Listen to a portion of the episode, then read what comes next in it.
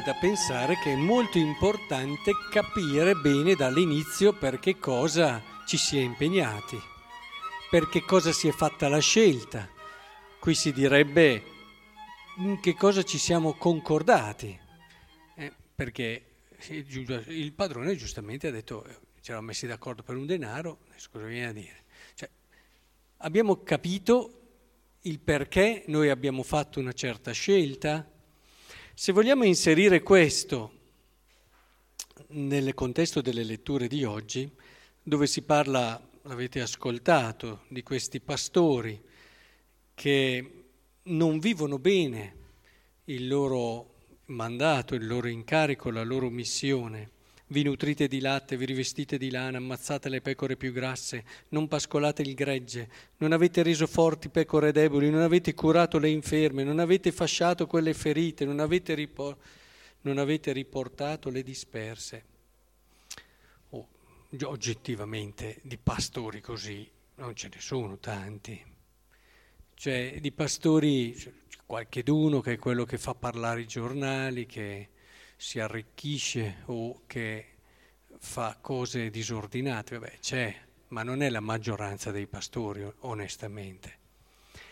Però questo non vuol dire che non ci sia una, un rischio anche nell'essere pastore. Cioè, per tornare al tema di oggi, ma quando hai scelto di fare il pastore avevi ben chiaro cosa sceglievi? Avevi concordato in modo chiaro? L'hai compreso?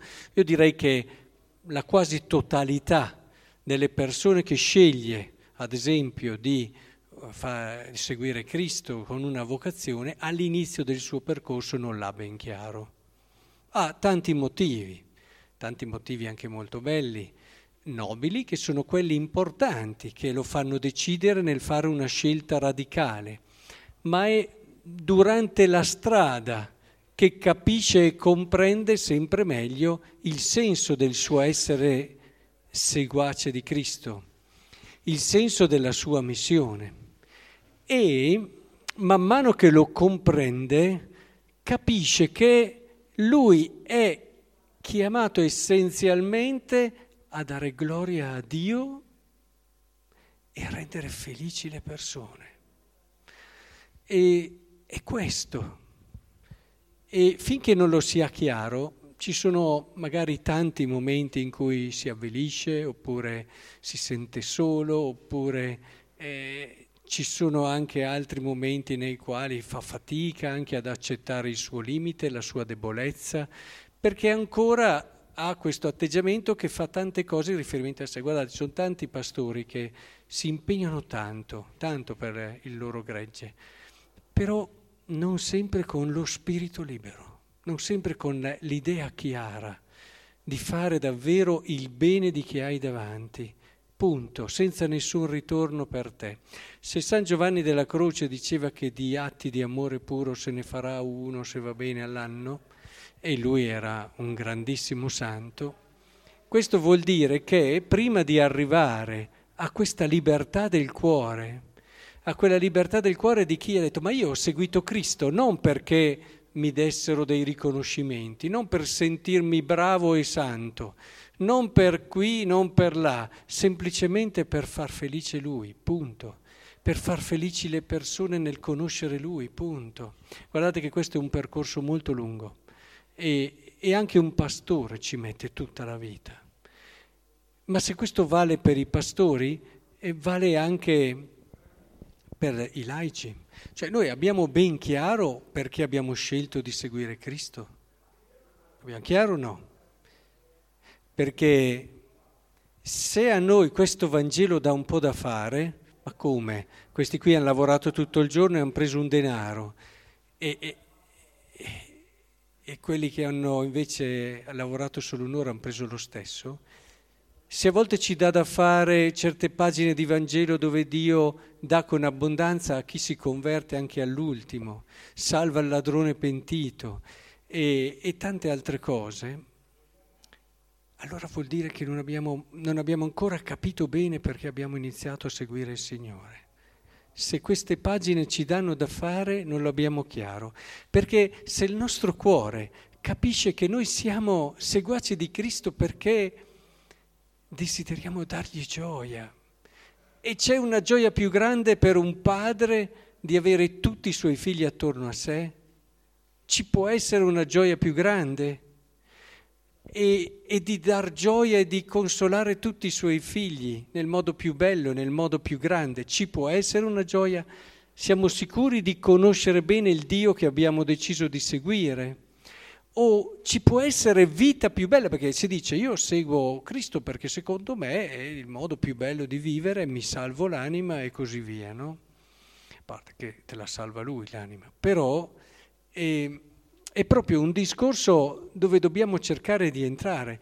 Alla fine capiremo che noi abbiamo seguito Cristo non per far felici noi, ma per far felici gli altri. Ed è lì che saremo felici noi. Il problema è che la nostra felicità è il frutto di una morte e risurrezione. Non si arriva alla felicità senza vivere il mistero pasquale.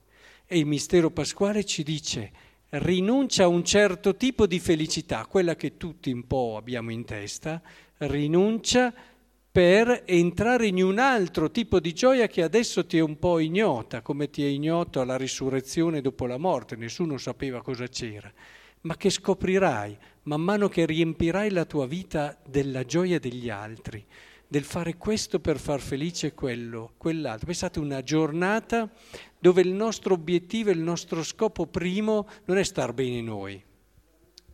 99% dei cristiani, no?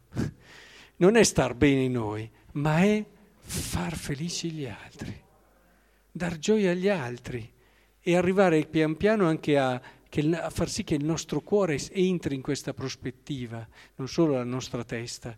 E allora ci rendiamo conto che, anche per frutto della grazia di Dio, eh, pian piano entriamo nella vera dimensione della gioia, che è una vera risurrezione. E allora non ci dà da fare una pagina così, perché il nostro scopo era far felici gli altri. Abbiamo lavorato dieci ore abbiamo faticato, arriva uno che ha fatto i suoi comodi tutta la vita e arriva all'ultimo minuto e ottiene il massimo, ma è quello per cui noi abbiamo lavorato dieci ore. Nulla di diverso. Se abbiamo lavorato con le idee chiare su che cosa voleva dire seguire Cristo. È importante allora che chiariamo bene questo nella nostra testa, che ce lo chiediamo stasera anche prima di coricarci. Ma io perché ho seguito Cristo? E i, i, patti che ho fatto con Lui, no? quello che per stare ai termini del Vangelo di oggi. Questo vale per voi, questo vale per i pastori. Abbiamo bisogno di pastori così, pastori liberi, pastori che entrati nel mistero della morte e della risurrezione di Cristo eh, non vivono per le gratificazioni dei successi pastorali, non vivono per le gratificazioni della gente che gli vuol bene sono tutte cose belle, sono doni di Dio, guai a me se non ci fossero, però un pastore va anche oltre, in quella libertà che fa gioire della gioia degli altri, della salvezza che arriva a tutti nel modo più bello e nel modo più grande. Allora sì, ripensando ai nostri pastori, verrà anche da noi, a noi, da ripetere il Salmo il salmo che abbiamo pregato, il 22. Il Signore è il mio pastore, non manco di nulla. Su pascoli erbosi mi fa riposare, ad acque tranquille mi conduce. Certo questo è riferito a Gesù Cristo, al Signore meglio, e, e che Gesù Cristo lo ha reso concreto e visibile il buon pastore. Ma lo potremo davvero indirizzare anche ai nostri pastori perché mi guida per il giusto cammino a motivo del suo amore. E anche se vado in una valle oscura non temo alcun male, perché il mio pastore è con me.